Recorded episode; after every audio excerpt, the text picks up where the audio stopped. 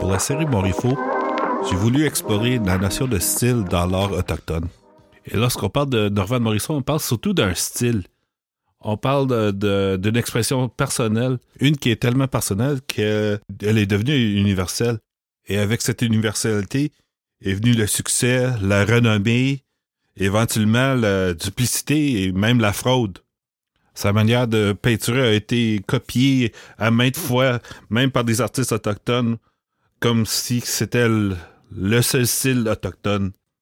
Et pour moi, dans ma démarche, cette ligne entre l'idée d'emprunt et d'inspiration me fascine. Je trouve ça drôle comment est-ce qu'on peut, juste s'approprier du style Eastern Woodlands et tout d'un, coup, on est d'artistes autochtones. Wow! C'est comme il s'agit juste d'avoir un style semblable à M. Morisseau. Et qu'arrive-t-il lorsqu'une machine veut avoir le même style?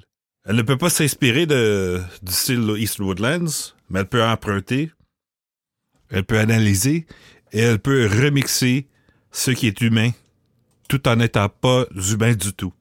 Et moi, mon rôle en tant qu'humain, c'est de, d'entraîner, d'entraîner ces modèles, faire les choix, de voir ce qui est intéressant et ensuite de refaire tout le procédé encore afin d'assurer une expérience euh, pour le public qui est émouvant, qui a du sens et qui reflète la réalité de l'art autochtone à l'ère numérique.